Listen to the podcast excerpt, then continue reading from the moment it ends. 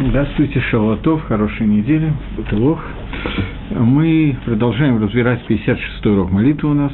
Мы продолжаем разбирать э, Шахрис, молитву Шахрис, будню. Мы разобрали немножко Шаббат. В прошлый раз обсудили, что такое Кадыш, и дали некоторое количество комментариев на него.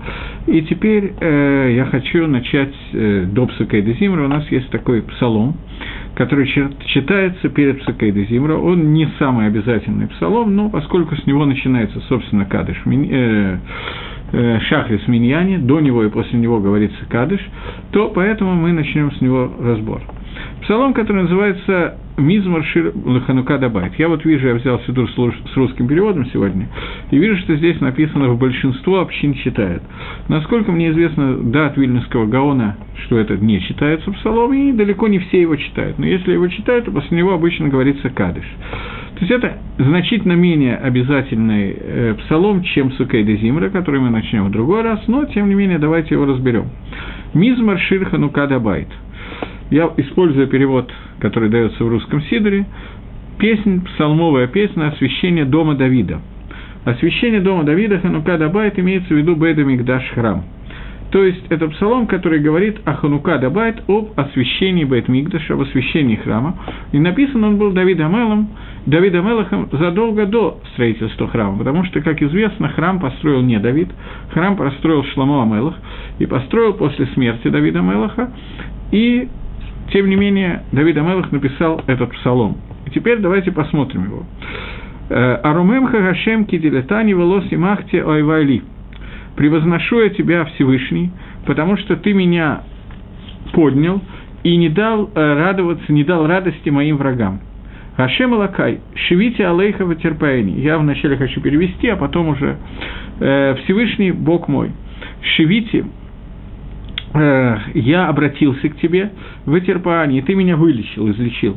Рашем Гаэлита Мин Шауль, Всевышний, ты меня поднял из э, генома, навши хиятани миердибор, и э, дал жизнь душе моей для того, чтобы она не спустилась вниз в колодец. Замру Лашем, пойте Всевышнему, хасидав, его хасида, его праведники, вгодала зехар кашо, и сознайтесь, признайте его, э, его тем, которые э, соглашаются в памяти о его святости. Э, Кирега Баапо Хаим Барцано Берев Илин Бехи Олубокер Рина. Потому что одно мгновение в гневе его, и жизнь находится в желании его, и вечером будешь ночевать, и утром настанет э, радость. Э, сейчас. Здесь э, переведено, для того, чтобы это лучше понять, здесь переведено «вечером ляжет с плачем, утром станет с радостью». Э, да, действительно. Э, так и написано, э, что вечером Елин Бехи с плачем, а утром станет с радостью. Они Амарти. Э, Бешалви Баль Амот Лаалам я сказал э, в безмятежности своем, что не буду я колебаться никогда. Гашем берцанейха гаамутата лехарари ос хаситата панейха хаити нефхаль. Э, Гашем, в желании твоем ты установил меня, лехарари ос. Э, сделал меня сильным, ле гарари, гору мою ты сделал сильной, могучей, и старта панейха эти не вхаль. И ты сокрыл лицо твое, и я устрашился, и я испугался. Алейха Хашем и Крав, тебе я Всевышний, к тебе обращаюсь, Вэль Гашем Эдханан, и Всевышнему Богу моему я э, молюсь, плачу. Маба Цеба Дами, говорится, э, что пользы, э, какой смысл в моей крови, Бередати Эль Шахат, когда я сойду в могилу, Гаядуха Афар Гаегита Метеха, э, те, которые знают, э, превращаются в прах, они скажут истину твою. Шма Гашем Веханени, послушай Всевышний и пожалей меня, Гашем Гая Озер Ли, и Всевышний тот, кто помогал мне. Гафахта Миспади Лимахоль Ли, э, переверни э, э, мой геспет, мой плач скорби, и прости мне, потахта сакив это азрени симха, и ты раскрыл э, мой меш, мою мешковину и помог мне в радости. Ламан из Мреха Кавод, ради того, чтобы пели тебе Кавод, славу, Велою дом Хашема Лакайла Аламудека, и не будет... Э, молчать Всевышний э, Бог мой, навсегда я буду благодарить тебя. Я, в общем, более или менее дословно перевел по ходу Этер этот псалом, и теперь давайте обратим внимание на несколько вещей. Во-первых, непонятно, какое это отношение имеет к Шахрису, почему с него надо начинать Шахрис. Мизмор Шин Халюкат Байт. Какой кэшер Шахрис? Потом следующее предложение. Арамуха Хашем, превозношу тебя Всевышний, ты поднял меня над врагами своими и дал злорадствовать не дал им злорадствовать, смеяться надо мной. Какое это имеет отношение к Шахрису и вообще о чем идет речь? Для того, чтобы немножечко больше понять это, то мы сейчас обратимся к такой вещи. Есть известный мидраж, который приводится в Геморе несколько раз, что происходило в тот момент, когда Шламо Амелах, когда Шламо э, построил храм и освещал храм, когда открылись ворота храма. Но до этого есть известная история, которую наверняка все знают, наверное, не подумал об этом раньше, но, наверное, нам на ней надо немножко остановиться. Кто такие враги Давида, про которые он говорит, что ты не дал радоваться, не дал злорадствовать надо мною врагам моим? О каких врагах идет речь? Давид Амелах обвинялся, и это не случайное как бы обвинение, в том, что Давид Амелах согрешил, сделал Авейру с Эшетыш, замужней женщиной. Одна из очень серьезных аверот, которые бывают в Торе, это Авейра, когда мужчина делает Авейру с Эшетыш, с женой другого человека. Речь идет о Батшеве, Батшева, история Давида и Батшева вкратце очень, я не знаю, буду ли я на ней останавливаться, я еще не решил. Вкратце история Давида и Батшева состоит в том, что э, во время, когда была война, Давид Амелах остался дома. Была часть воин Давида, который он шел на войну, а часть воин, когда он оставался учить Тору. Э, всегда во время войн, которые вел Амисраэль, часть народа оставалась для того, чтобы учить Тору, для, поскольку это помогало тем, кто воюет одержать победу, и военачальник Давида, Рош Цава, тот, который был главным военачальником, он вел осаду города, и в это время этой осады Давид Амелах увидел э, девочку, женщину по имени Батшева, она ему понравилась, он позвал ее к себе и жил с ней. И после этого э, ее муж Ури, получилось, что он совершил Авейру Сэшетыш, я специально говорю, потом я немножко объясню. Э, Ури э, был вызван Давидом обратно, для того, чтобы э, замять эту историю, как, как можно прочитать Танах, это будет неправильное прочтение, так можно прочитать Танах, чтобы замять эту историю, поскольку Батшева оказалась беременна, чтобы Ури пришел домой, и после этого думал, что она беременна от него. Ури отказывается пойти к себе домой, говоря, что я не могу ночевать дома с женой, в то время как мой господин, Рош Сава, начальник над армией находится в поле, ведет осаду, поэтому Ури остается и ночует в шатре. И после этого Давид отправляет его обратно и с письмом к Ури, э, с письмом к начальнику Иову, для того, чтобы он во время осады послал Ури вместе с отрядом э, на осаду города, и отряд отступил, а Урия был оставлен и погиб. И так оно и происходит. И после того, как он погибает, Давид Амелок берет себе в жены Батшеву и у нее рождается мертвый ребенок, а второй ребенок, который у нее рождается, это Шламо, который становится царем после Давида. И после этой истории, то, в том виде, в котором я вам рассказал, э, враги Давида говорили, они насмехались над ним и задавали вопрос, когда они сидели в Бейтмитраше и учили Тору, они спрашивали, «Э, Давида Мелах, человек, который согрешил, сделал Авейрос Эшетыш, какое ему наказание? Отвечал Давид Амелах Бехенок. Его наказание – это смертная казнь Хенок – удушение. Въешло хелек валамаба. И у него есть все дело в будущем мире. А человек, который малбинт на Ихаверо Барабим, и человек, который заставляет другого бледнеть Барабим, у него нету хелека валамаба, у него нету дела в будущем мире. Э, Гемора в трактате Шаббат говорит, это очень трудная Гемора, это сугия до конца непонятная, я какие-то направления дам, потому что они имеют отношение к этому псалму, но полностью я не хочу входить в эту тему. Э, Гемора в трактате Шаббат говорит, что человек, который скажет, что Давид Амелах хата и Шатыш, человек, который скажет, что Давид Амелах согрешил со Шатыш, Эйна Элатае. Этот человек ошибается. Давид Амелах не сделал Авейру Шатыш. говорит Гемора. И есть два Магалаха, Магалах Раша и Рабейну там, я использую один из них, не буду входить, это Махлокис, для того, чтобы объяснить, что же произошло и почему Давид Амелах не сделал Авейра и Шатыш. При этом Давид Амелах ругают за эту историю, но по другой причине. Никакой Авейра он не сделал, и тем не менее это было нихтгуд, не очень красиво. Дело в том, что дедушка Батшевы был человеком очень известным, человеком, который был Рош Сангедрин, президентом Сангедрина, главным судьей, самым большим Талмитхохом того поколения, его звали Ахитополь. В армии Давида Мелаха он занимался тем, что э, в армии, в всем государстве, он следил за такой процедурой. Любой человек, который шел на войну Давида, писал гет своей жене, писал разводное письмо своей жене. Письмо, которое было, называлось «Гет Альтнай». Сегодня мы такого не делаем, хотя Альпидин, Микро один это можно делать, просто нужен определенный мумхиют, нужно уметь это делать писался гет, разводное письмо, э, примерно такого содержания. Вот Рувен дает Хаи развод при условии, что он не вернется к ней в течение года. Если в течение года он возвращался, то она не разведена. Если он не возвращался, то она разведена с того момента, когда было дано письмо. Я еще раз говорю, что это входит то, что я сейчас говорю, это не по всем мнениям. Я сейчас э, только по одному из мнений, не хочу входить подробно и объяснять сейчас Махлоки с Рашей и Рабейну Тама, но по одному из мнений это проходит, и это более понятная история. Так Давид Амелах, э, э, таким образом, в войске Давида Амелаха был введен Мингак, обычай, хок, что писал любой человек, писал э, разводное письмо своей жене. Для чего это было сделано?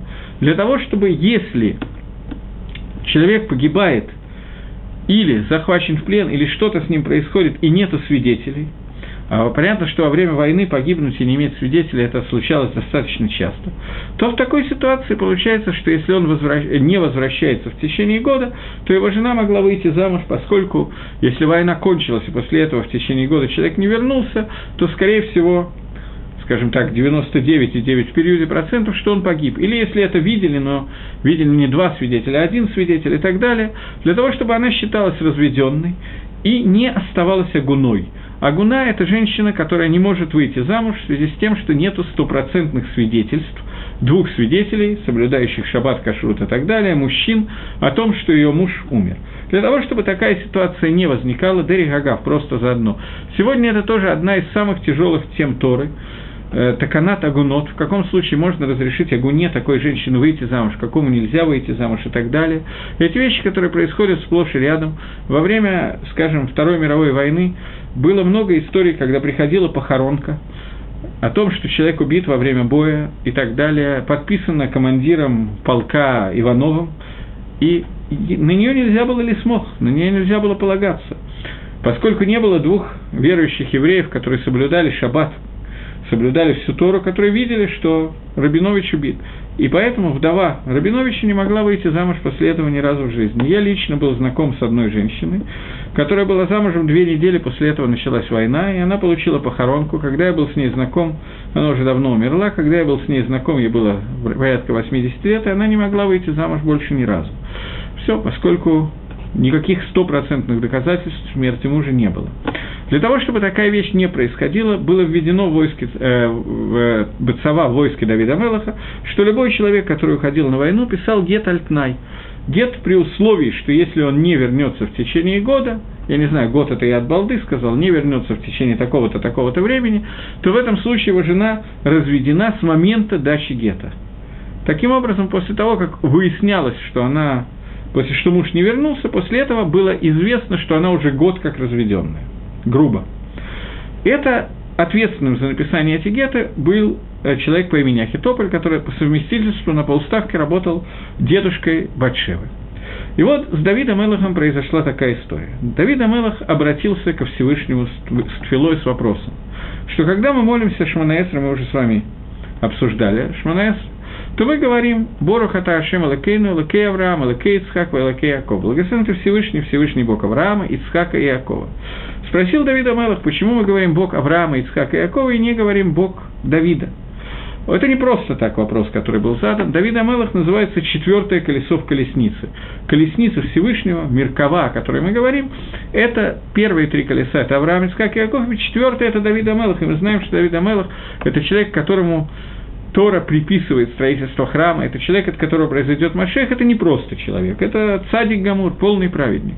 Поэтому Давид Гавелах задавал вопрос, почему он не достиг той Мадреги, что ему нужно сделать, чтобы выйти на Мадрегу на уровень Авраама Ицхака Якова.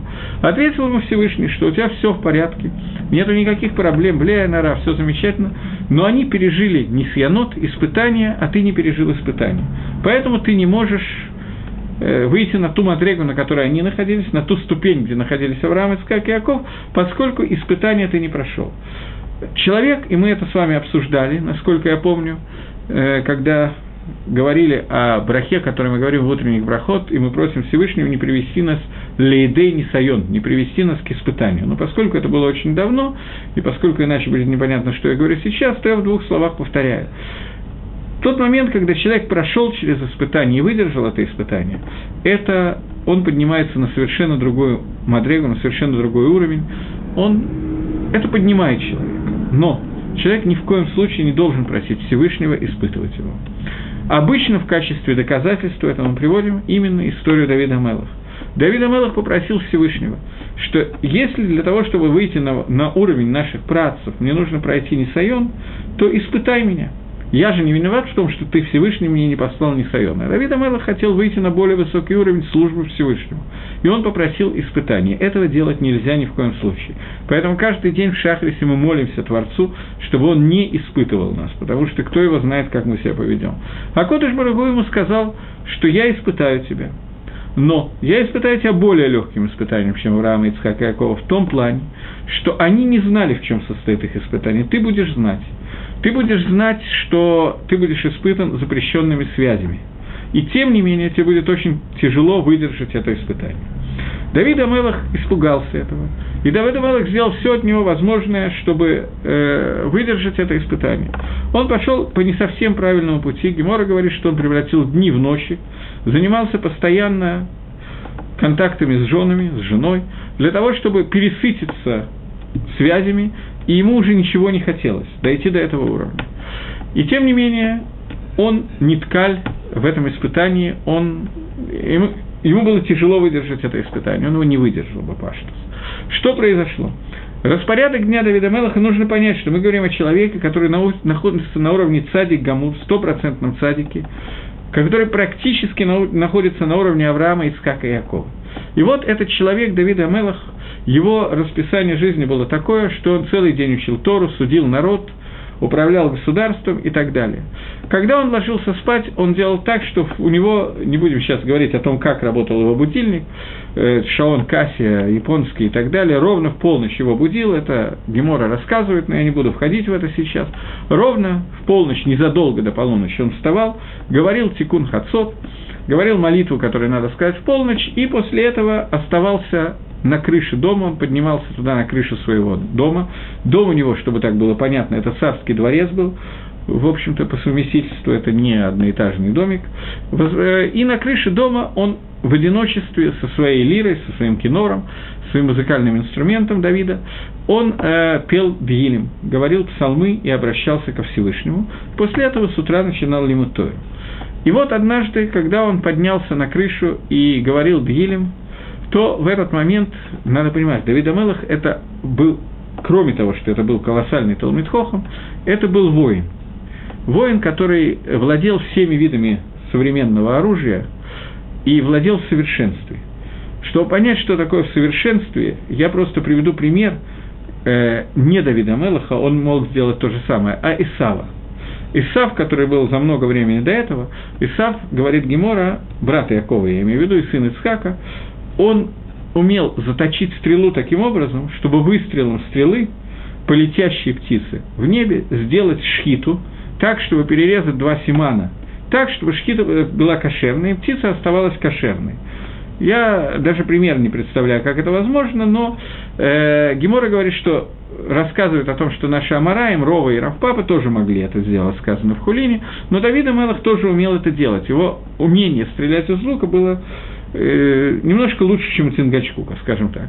Теперь, сказав это в качестве предисловия, я двинусь дальше. Давид Амелах находился на крыше дома и пел псалмы и увидел ночью летящую птицу. Он хотел подстрелить эту птицу, поэтому из лука.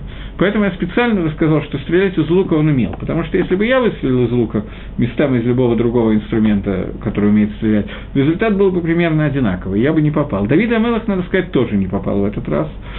И зная, как он сам, зная про себя, что он умеет стрелять, для него не попасть, это было невероятно странная вещь, и он понял, что это происходит от Гашгахи Братит, от влияния Всевышнего, что он не случайно не попал в эту птицу. Говорит Мидраш, что стрела, которую он выстрелил, она прилетела мимо птицы и попала в соседний дом, и разбила окно, и он увидел Батшеву, которая в раздетом виде выходит из миквы, только что окунувшись в микву. И Ецергора, которая у него была, была такая сильная, что он потребовал позвать к себе немедленно Батшеву. Его расчет был такой, что в случае он знает, что эта девушка, которая была замужем, но муж ушел на войну, и она разведена. Я поэтому долго объяснял, что любой человек, который выходил на войну Давида Мелаха, он давал гет своей жене. А, когда мы говорим про Батшеву, то мы должны знать, и это тоже я отметил, что Ахитополь – это дедушка Батшевы, который был ответственный за написание гетов. И понятно, что о своей дочке он, безусловно, позаботился, внучке. Если он отвечал за все войско, то, безусловно, Давид Амелах, у него не было свекот, ему не надо было выяснять на эту тему еще никаких сомнений, что Батшева получила гет от Ури. И он потребовал к себе привести Батшеву, и он жил с ней. После этого он понимал, что если Ури не возвратится, то получится, что он жил с Батшевой, которая уже разведена до этого. И, казалось бы, ему ничего не надо делать, просто надо ничего не делать, и все, все произойдет в порядке будет. Но он зовет Ури и отправляет его домой к Батшеве. Почему он это сделал? Ури отказался это сделать, поэтому... Почему он это сделал? Он это сделал для того, чтобы не говорили, что в отсутствие Ури он сделал такую авейру, и попытался украсть, чтобы не было Хилуль Гашема, осквернения имени Всевышнего. Несмотря на то, что он мог избежать Авейра и Шитыш, он готов был взять на себя Авейру, сделать преступление, что он приступает через Авейру замужней женщины, но боялся осквернения имени Всевышнего, что про Давида, который такой цадик, скажет, что он сделал так хорошо. Он предпочитал, чтобы про него не говорили, что он цадик, а говорили, что он аварьян. Но Ури отказывается пойти домой, и тем самым он приступает против приказа царя. Царь сказал о том, что ты должен идти домой. Он сказал, мой господин в присутствии царя. Мой господин находится в поле, а я пойду домой. Тем самым он сделал Авейру, которая называется Марет Бамалхус, тот, который восстает против царства. Человек, который восстал против царя, он подлежит смертной казни. Я думаю, что ни вы, ни я до конца не понимаем, как это происходит, но при царе назвать кого-то своим господином в разговоре с царем, это называется лимрот, восстать против царя. И Альпидин Тойра Ури был хаяв мита за это. Он прекрасно это знал и шел на это. Он был повинен смертной казни. Давид Амелах должен был его казнить. Но Давид Амелах выбирает неправильный путь казни Ури – он пишет письмо, в котором говорит, что во время атаки оставьте его одного, чтобы не я его казнил, а он погиб во время войны. И за это Давида ругают. Вот это сказано, что он сделал неправильно. Ты хочешь его казнить – казни, но не делай таким способом. Но Авейра и Шитыш – Давид Луавар.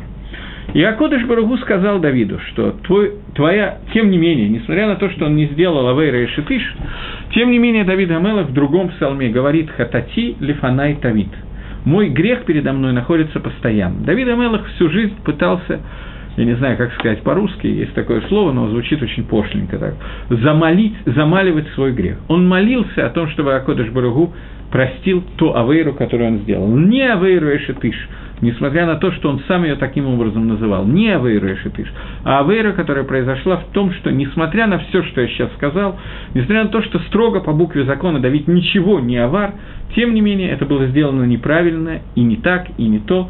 И Нотан Ганави, пророк Натан, он пришел и упрекал Давида Мелаха и говорил ему о том, что так сделать нельзя, и Давид Хазар Батшува.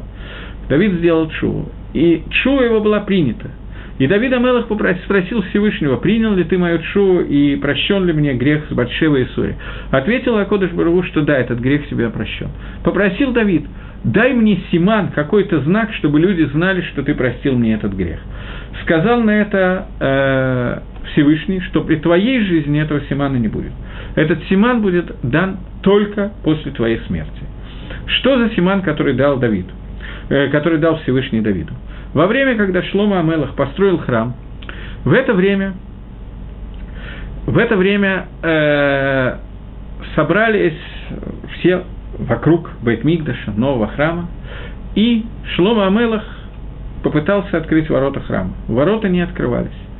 Сказал Шлома Амелах много тфилот и так далее, и попросил открыться ворота, ворота не открылись. Я сейчас не буду говорить, какую именно тфилу сказал Шлома Амелах, эту тфилу, которую мы говорим довольно часто, пели в Симхатору эту тфилу, но не буду вам морочить голову. И тогда Шлома обратился и сказал, сделай ламан Давид Авдеха, сделай это ради э, Давида раба твоего. И в это время ворота храма открылись, и тогда говорит Гемора, что э, лица э, тех, кто не любил Давида, они стали черными, как дно кастрюли, пригоревшее дно кастрюли.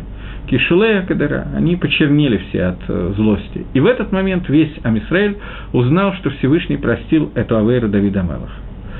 Это то, что произошло с Давидом.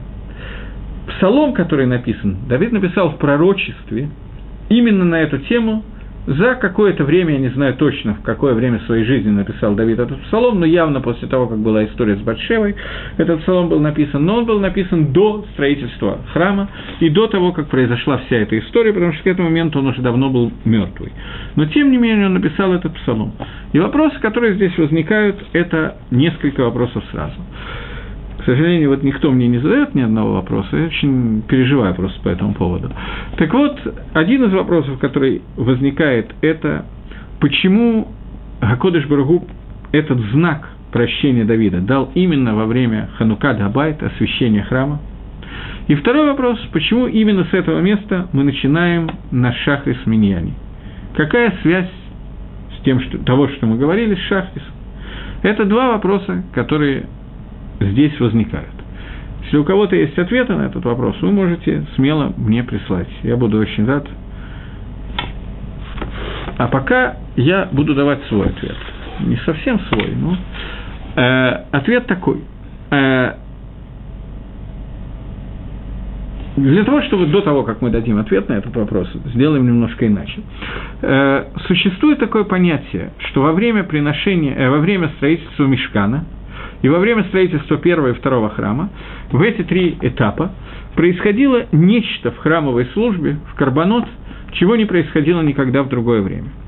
Например, во время Мешкана. Мешкан э, шатер соборный, который был построен Маширабейну, он был освящен, и после того, как Маширабейну его воздвиг и осветил, после этого он существовал, семь дней было Шева и Мемилуим, семь дней восполнения – то есть, начиная с Рошходыш Нисан, когда был освящен храм, э, до конца этих семи дней э,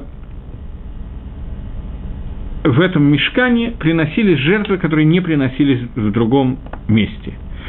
Например, я назову это одну из этих жертв, э, начну не одну, несколько назову. Одна – это жертвоприношение э, Насиим, князей, глав колен. Каждый из глав колен должны были принести каждый день, приносили по какой-то жертве. И другое, то, на чем я хочу чуть-чуть больше остановиться, это Кторос. Кторос – это воскурение, это не жертва. Жертва обычно, когда мы приносим жертвенного животного.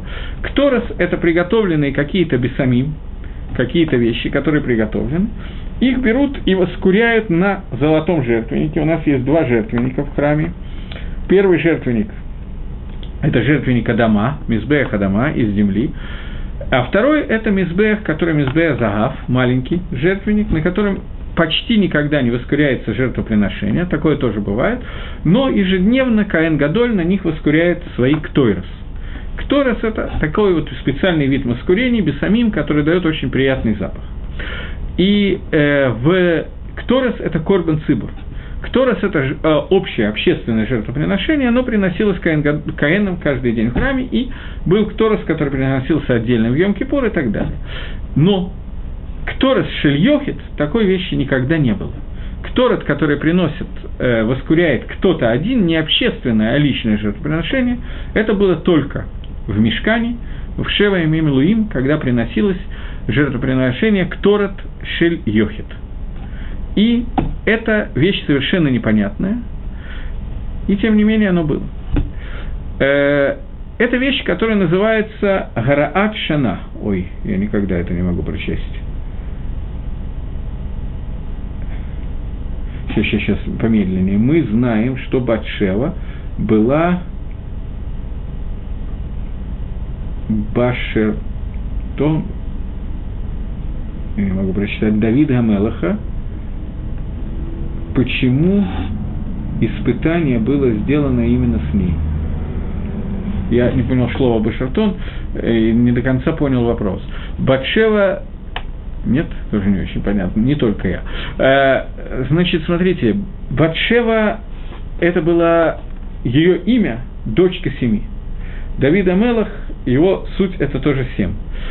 Батшева и Давид Амелах обязательно должны были пожениться. Мидраж говорит, Зогар на самом деле, Мидраж в Зогаре говорит, что Батшева была предназначена Давиду Амелаху с седьмого, э, семи дней творения. С самого начала творения мира от союза Батшева и Давида Амелаха должен был произойти э, Шлома, и от него Машех и так далее. Без этого это произойти не могло. Мы можем как-нибудь обсудить, почему именно Давида Мелаха должен произойти Машех, это почему Маав и Амон, которые вошли в Давида Мелаха, от них происходит Машех, это интересная тема. Батшева должна была стать женой Давида, и это вне всяких сомнений. Но она должна была стать женой Давида не тем способом, который Давид взял ее в жены. Это проблема, которая была сделана Давидом. Он не авар Авейру, не сделал преступление с Эшетиш. Но проблема, которая была, в том, что он это сделал не самым идеальным способом, не так, как это должно было произойти. В этом плане Давид Амелах попросил испытания, и это испытание не ткаль. Может быть, я сейчас не знаю точно, что меня спросили, может быть, вопрос состоял в том, что Давид Амелах просил испытаний, и поэтому он за то, что он просил испытания, Всевышний сделал так, что он не выдержал этого испытания до конца. Батшева испытаний не, не просила, за что же она пострадала, за что она это более сложный вопрос. На него я не могу. Если это вопрос, то я на него не могу ответить. Это вопрос, который мне уже много лет достаточно трудный. Плюс к этому Гемора в трактате Сангедрин делает подсчет. Гемора говорит, что э, сегодня у нас развивается уже во время Гемора, Гемора говорит, время, э, возраст у нас не совсем соответствует тому возрасту, которое было во время, скажем, Давида Мелаха. Что сегодня человек становится взрослым в определенном возрасте. Батшева, она была взрослая в возрасте 6 лет, и Давид Амелах ее взял в жены, когда ей было 6 лет. И Гемора делает подсчет, я не смогу воспроизвести сейчас этого расчета, но даже если я смогу это сделать, то вы не сможете справиться с ним, проследить. Гемора делает расчет, что Шлома Амелах родился у Батшевы, когда ей было 8 лет. И Гемора говорит, указывает, что сегодня человек взрослеет значительно позже, по всем параметрам. Но тем не менее, Батшева в это время была микро один, альпидин, по закону Торы, она еще была до возраста Батмитсвы, она еще была ктана. То есть она не несла ответственности за те поступки, которые она делает. Поэтому, может быть, это ответ на вопрос. Если я правильно понял вопрос, поскольку я не очень четко его понял, то я больше угадываю, чем отвечаю. А это не совсем честно. Так вот, вернемся, пройдем дальше. В всяком случае, кто-то что-то спрашивает, это всегда приятно. Э, вернемся дальше. Еще Значит, мы с вами остановились на том, что во время Мешкана была гарача, была указание часа, то есть была жертвоприношение, которое больше никогда нигде не встречалось.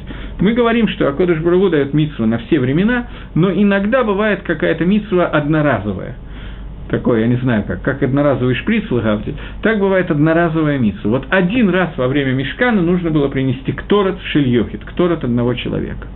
Когда был построен первый храм, и Шламу Амелах осветил этот храм, то э, сказано в Геморе Звохим, что во время освящения храма э, жертвоприношения, которые привез, при, принесли в этот храм в этот день, их было такое количество, что жертвенник их не мог технически переварить, их не мог технически сжечь. И Гемора дает два тируца, что произошло, каким образом Шламу Амелах вышел из этой ситуации. Один тируц, что он осветил весь пол Бейтмигдаша, что весь пол стал имел статус Мизбеха, жертвенника. Другой, что он увеличил жертвенник, сделал очень большой жертвенник для того, чтобы можно было сжигать невероятное количество жертвоприношений, которые были принесены. Что я имею в виду, когда я привожу эту гемору? Это гемора в трактате Звохим. Фактически это написано в посуке Деврея Амим, э, в Деврея Амим это написано прямо в посуке, Гемора просто объясняет этот посук. Что я имею в виду, для чего это привожу эту Гемору? Чтобы сказать, что было Гараатша, было указание часа, которое говорит о том, что жертвенник должен измениться. Нестандартные медот жертвенника должны быть, нестандартная величина, размеры, а жертвенник должен стать больше для того, чтобы он переварил большее количество жертвоприношений и так далее. Я не буду дальше входить, я вижу, что я очень разогнался. Во втором храме тоже, когда был построен второй, второй храм, ну, в общем, на самом деле, давайте в это тоже войдем, второй храм был построен Эзра и Нехамия. Два человека, которые построили второй... Да, я еще немножко вернусь к первому храму, извините. По причине склероза я забыл сказать еще одну вещь. После того, как был построен храм и освященный, они начали приносить жертвы, после этого в Йом-Кипур, в пост Йом-Кипора, Шламу Амелах сказал, что весь народ может есть, пить и так далее. Йом-Кипра не было. В связи со строительством храма их симха, их радость была такой огромной, что они не постились в Йом-Кипур. И Акодыш Баругу, Гемора приводит, в трактате Сука Гемора приводит, что Акодыш Баругу сказал, что Махаля Датован, что этот Авон прощен, этого, этого греха нету, это можно было делать. То есть Симха, по поводу радости, по поводу строительства храма, отодвинула пост Йом-Кипура. Вода, что этого нельзя, из этого ничего учить. Это было Гараша, это было указание одноразовое. В этом году не было Йом-Кипур. Не то, что в какой-то другой год такое может произойти. Для чего я это привожу? Для того, чтобы сказать, что и в Мешкане, и в первом бейт Мигдыше были Гараот-Ша, которые отменили какие-то вещи, которые есть. Теперь вернемся, прибавили какие-то вещи новые. Второй храм. Когда был построен второй храм, это я вхожу в небольшой махлокис, то, как правильно учить Гемора Шуос. Бывает, э, можно два способа изучения Гемора Шуос, но я возьму один из них сейчас. Это зависит от гдушет латит лавой или гдушет на одно время, не, вход, не хочу в это входить. Пшада Пашут в Геморе говорит, обычное объяснение, говорит о том, что когда э, Нехамия и Эзра построили храм, то нужно было осветить храм и осветить Иерушалаем. В связи с тем, что народ находился в изгнании в Бавеле 70 лет, то здесь есть махлокис, я говорю по одному из мнений, то к душе исчезла, к душе Терецисроиля, к душе Иерушалаема, и Эзра собрал народ для того, чтобы осветить Иерушалаем. Они сделали две халы, две халы, которые э, разбираются в трактате Минуход, какие именно халы, и с этими двумя халами, одна изнутри, другая снаружи, прошли вокруг всего Иерушалайма. И получилось так, что внутренняя хала оказалась внутри, а внешняя снаружи, тем самым был освящен Иерушалай. Это тоже было гора Ша, что надо было сделать только один раз. Есть махлокис, это было сделано Мидарайс или Мидарабоном, но этого мы сейчас ходить не будем, то есть это нужно было делать, или это только для Зехер, чтобы знать, что так освещается Иерушалаем, но, тем не менее, это еще одна гора Ша, принести эти две халы, которые в противном случае не приносились. И тем самым был освящен храм и освящен Иерушалаем.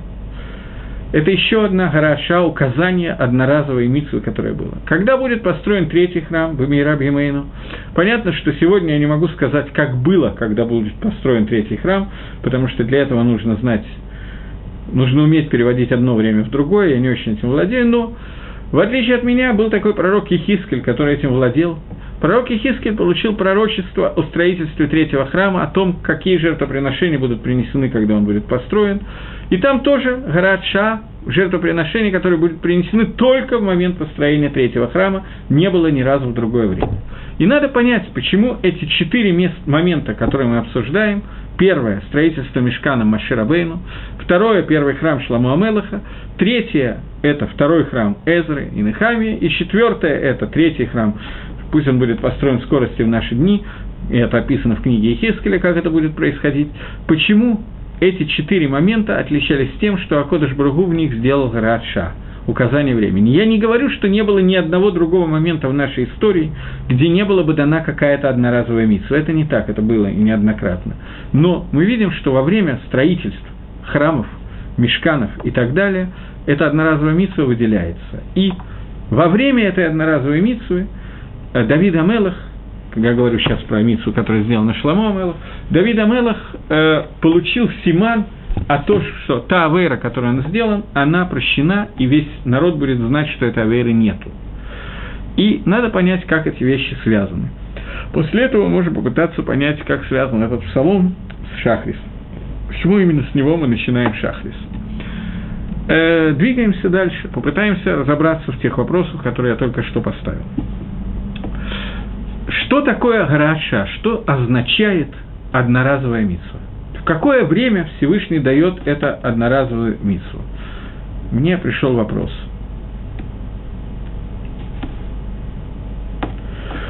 Я зачитываю... Ой, длинный вопрос, я его всего не вижу. Шалом. Вам тоже. Ури дал гет Батшеви и ушел на войну, но потом вернулся раньше истечения срока, с которым действует этот гет. Если да, то гет аннулируется с момента его возвращения, и у Давида получается Авейра Эшетыш. Спасибо. Э, я Идгашти подчеркнул, я отвечаю на вопрос, что когда Ури вернулся, Давид Амелах вернул Ури, Ури действительно, э, Давид Амелах действительно хотел, чтобы Ури пришел к Батшеве, и когда он войдет к себе домой, то Гет – аннулируется, и тогда получится, что Давид сделал Авейру и Шитыш, и Давид шел на это, для того, чтобы не было Хилуль Гашема, осквернения имени Всевышнего, он готов был потерять все. Но Ури отказался пойти домой, и Ури не вернулся с войны. Он пришел и остался во дворце Давида, а потом ночевал на улице. Он не ночевал дома, он не вернулся к жене. Таким образом, он ушел на войну и не вернулся с войны, поэтому Гет вступает в силу с того момента, когда Ури дал этот гет. Это я сейчас говорю по одному из мифоршим.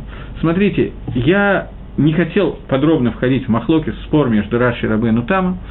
Есть мнение, э, я думаю, что вы даже себе не представляете, когда я начал учить Гемору, на каком уровне я находился.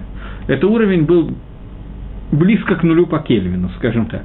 Я помню, как я сидел со своим учителем Гришей Вассерманом, в какое-то время мы, нам удалось организовать так, что кроме уроков, которые он давал в большом количестве, я в общем уже тоже начал давать в довольно большом количестве, кроме этого, нам удалось практически каждый день, если просто не каждый день, организовать хеврусу, и мы учились часа три каждый день вдвоем. И мы прошли семь периков Гемора Шабус, и потом уже здесь, в Израиле, это было в Ленинграде в 86 году, наверное, если не в 85-м, и потом, когда здесь, в Израиле, я учил Гемора Шабус, я обнаружил, что мы прошли ее совсем неплохо что совершенно удивительно и непонятно, но мы мучились, возились.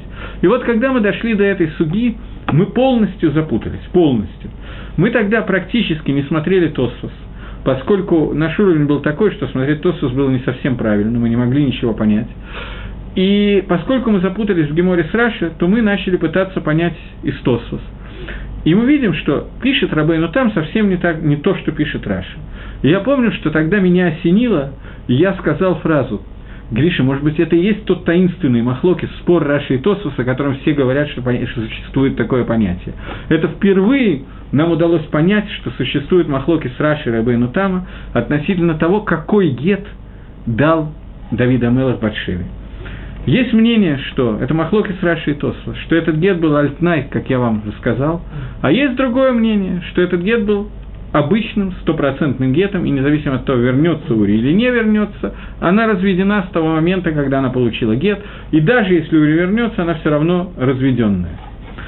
И если идти по этому мнению, то некоторые вещи значительно более понятны, но в некоторых вещах будут трудности. В каждой из них – есть какая-то трудность. Марша пишет, что ему не ре, что это гет был гет гамур, стопроцентный гет, а не гет альтнай, как я вам только что объяснил. Если это был гет гамур, то Батшева была просто разведенная, то есть любой, кто уходил на войну Давида Мелаха, разводил жену полностью, а возвращаясь обратно, заново делал хупу. Такое мнение тоже можно сказать. Если мы скажем такое мнение, то этот вопрос совсем отпадет. Но даже если сказать то мнение, которое я вам привел изначально, то тоже это легко объяснимо. Я решил не бояться трудностей и взял более трудное мнение для объяснения. Но и то, и другое годится. Это Махлоки с Раши и Тосос. Первый Махлоки с Раши и Тосос в жизни, который я увидел и как-то более или менее понял. И в том и в другом мнении есть свои трудности, я не хочу просто поэтому в них ходить. Но двинемся дальше. Но Сергей, который задал вопрос, вопрос хороший, словил меня правильно, спасибо, мне это помогает. Двинемся дальше. Что такое гараша? Что такое митсва, которая дается единовременно? Вот сейчас надо сделать какую-то митсву, которую нельзя и неправильно делать в другое время. Мы знаем, что слово митсва – это э, я уже объяснял, то, что я хочу сейчас объяснять. Мы знаем, что слово «митсва» я дам другое объяснение. «Митсва» – это то, что соединяет нас со Всевышним. Митсва, которую дал Гакодыш Баругу для нас, любая митсва, митсва асе, митсва лота асе, это митсва лота асе, если мы ее нарушаем, то это делает какой-то экран, какой-то разрыв между связью, которая существует между человеком и Творцом.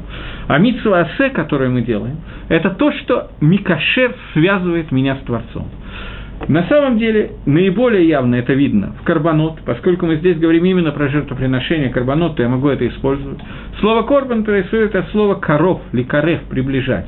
Поэтому, когда мы говорим про карбонот, то наиболее понятно, что приближение, которое мы приближаемся к Творцу, происходит посредством приношения жертвы. И те жертвы, которые были сказаны «багарат ша», что вот именно сейчас и только сейчас вы должны привести, это жертвы, которые соединяют нас с Творцом еще больше.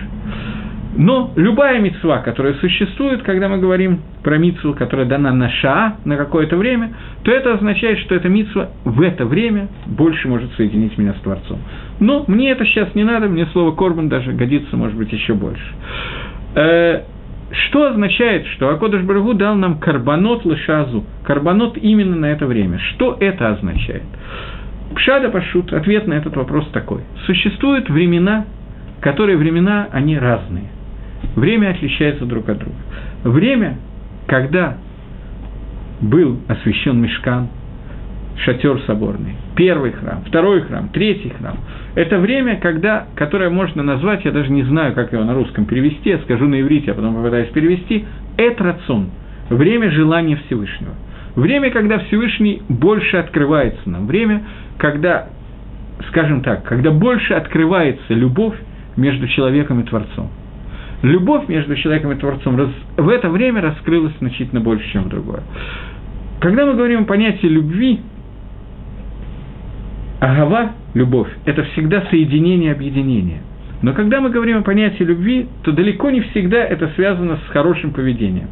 Иногда агава может проявиться, любовь, в том числе любовь Творца, я сейчас говорю не только про любовь Творца, но любовь Творца и Амисраэля может проявиться далеко не всегда в тот момент, когда Амисраэль себя ведет идеально. В тот момент, когда он ведет себя плохо, тоже может проявиться. Я приведу вначале пример на человеках, людях, нас с вами, а потом на Всевышними нам и нас. Э, первый пример будет такой. У меня на самом деле такая ситуация практически была, э, но, к счастью, полностью не была. Представьте себе такую ситуацию. Ребенку купили велосипед – Папа с мамой купили велосипед и объясняют ему, что надо ездить аккуратно, чтобы не упасть. Ну, все, что мама с папой говорят, и все, что, как правило, совершенно никакого смысла не имеет говорить, потому что ребенок делает у него велосипед, ему не до этого. И вот ему объяснили 10 раз, что нельзя только по тротуару, ты маленький, нельзя выезжать на дорогу, на дороге бывают машины и т.д. и т.п. Э, пятое и десятое, вот через какое-то время, не дай бог, Луалейну не про нас быть сказано, ни ночью быть помянуто, и так далее, и так далее, ребенок оказывается в больнице, потому что его сбило вместе с велосипедом, велосипед в дребезге, а у ребенка сломана нога, но больше никаких повреждений нету, все окончилось хорошо, только велосипед сломался. Ребенок лежит в больнице, ему ставят гипс или делают операцию, ну, в общем, все хорошо, все более или менее прилично. Что происходит в этот момент? Приходит мама с папой, начинает его целовать, обнимать. Вместо того, чтобы сказать, ах ты, мерзавец, что ж ты сделал, тебе же сказали не выезжать на дорогу и дать по заднице ремнем, вместо этого ему говорят, ты знаешь, ты не переживай, мы уже купили тебе новый велосипед.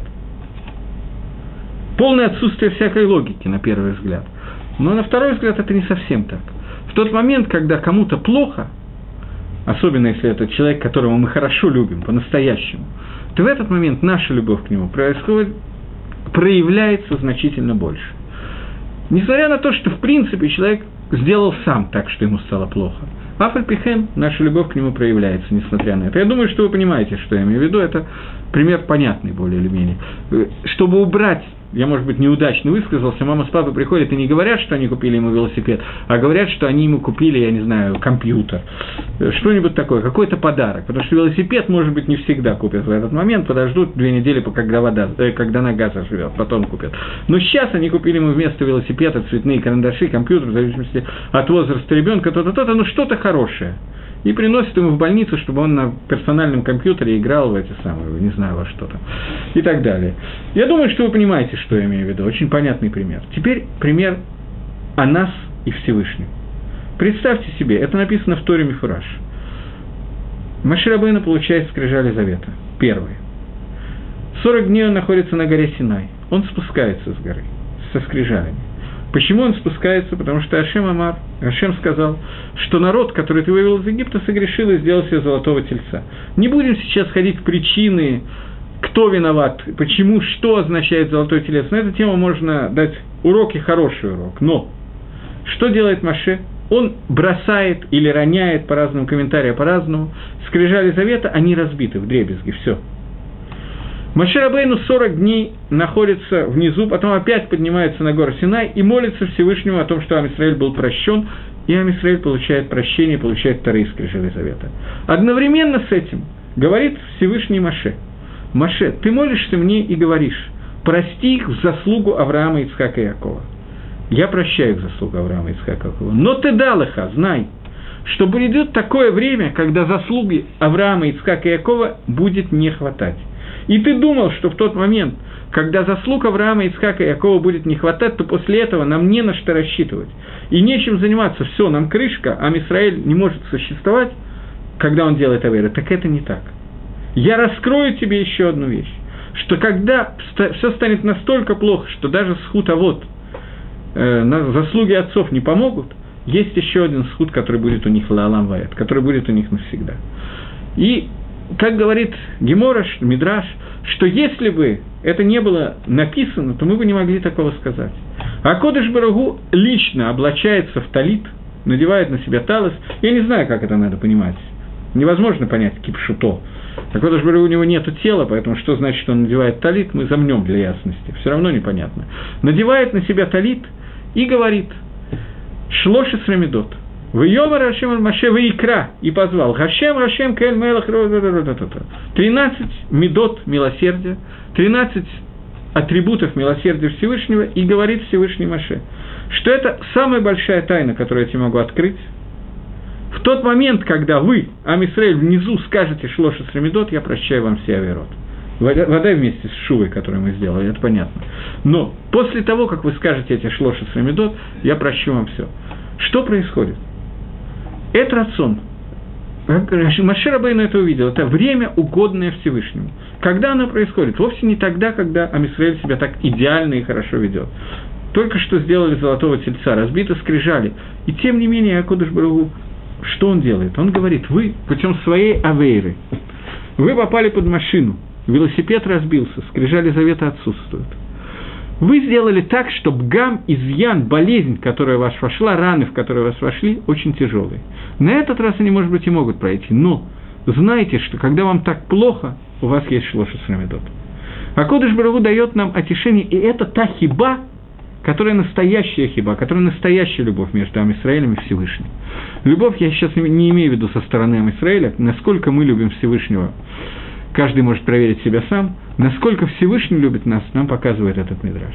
В тот момент, когда мы аварьянами, по идее, нам надо шлепать по одному месту, и очень серьезно, в этот момент Гакодыш Баругу дает нам Бхараша, дает нам вот еще одну вещь, с помощью которой мы можем выйти из самых тяжелых ситуаций. Это 13 принципов милосердия Творца. Это этрацон. Это дается в какое-то время. И вот, когда мы говорим о времени Ханукат, освящения четырех храмов, которые были, Мешкан, Шатер соборный, первый храм, второй храм, третий храм. Это было время, когда Всевышний проявляет себя настолько ясно, что в этот момент Иткарвут, соединение между человеком и Творцом, достигает совершенно новой ступени. Той ступени, которой никогда в другой момент достигнуть невозможно. Давид Амелах, за некоторое время до строительства храма обращается к Всевышнему и говорит, Гакодыш Барагу, я всю жизнь провел в Тфиле. Ты простил мне ту аверу, которую я сделал или нет? Ашем говорит, да.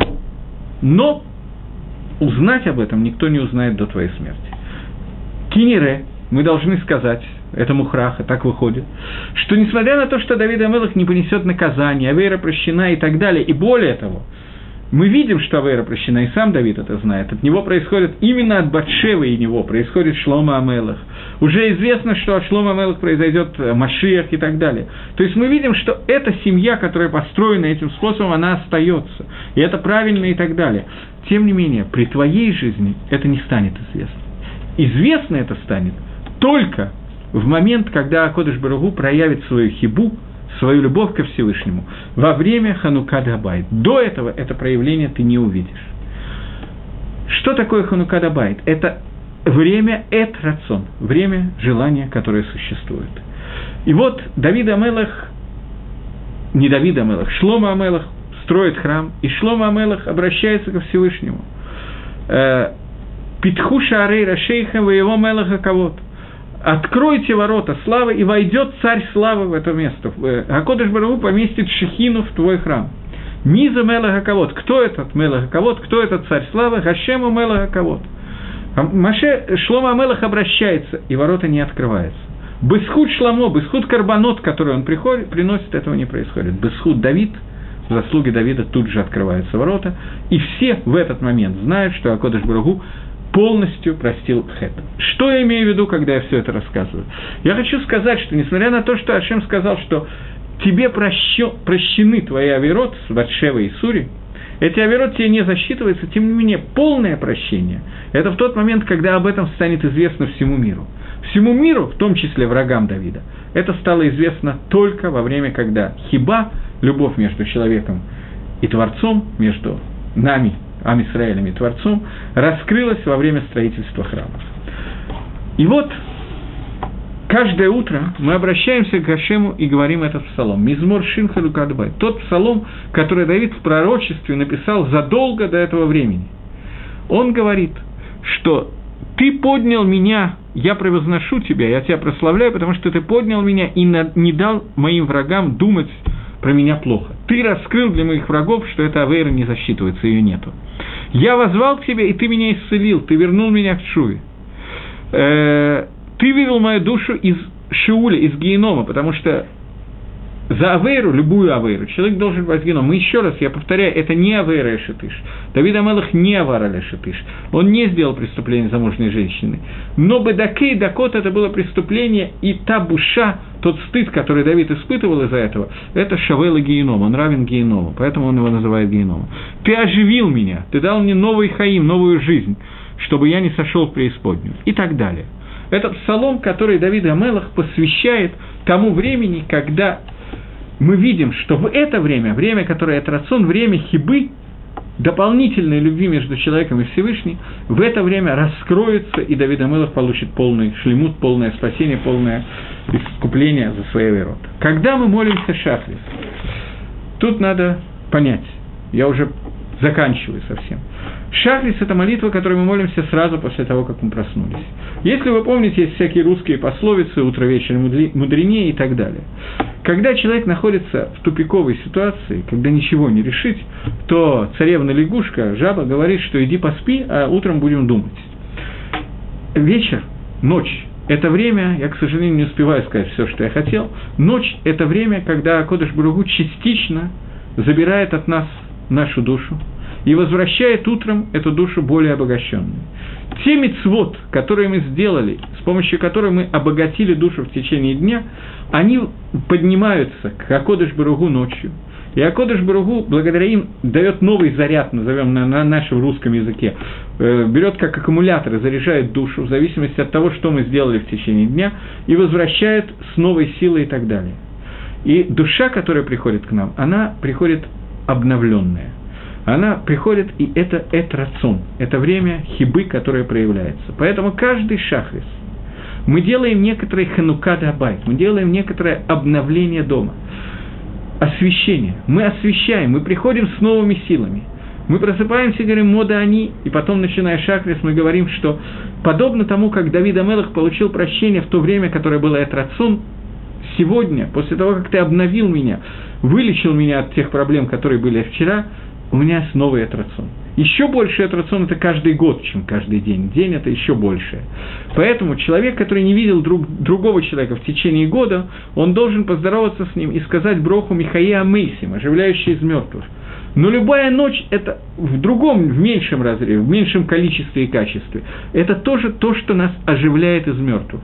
Каждая ночь – это шестидесятая часть смерти. И вот днем мы заново оживаем. Мы говорим «Мизмор Шинхану Кадгабайт» – то новое время, которое дает нам этот рацион, время желания Всевышнего, которое может нас поднять. И с этого мы начинаем каждый шаг из Допсука и до Зимра. Я еще раз повторяю, не по всем мнениям. Поскольку Ров Кагелот это делает, я решил, что нам нужно обсудить этот псалом. Все, до новых встреч. Всего доброго.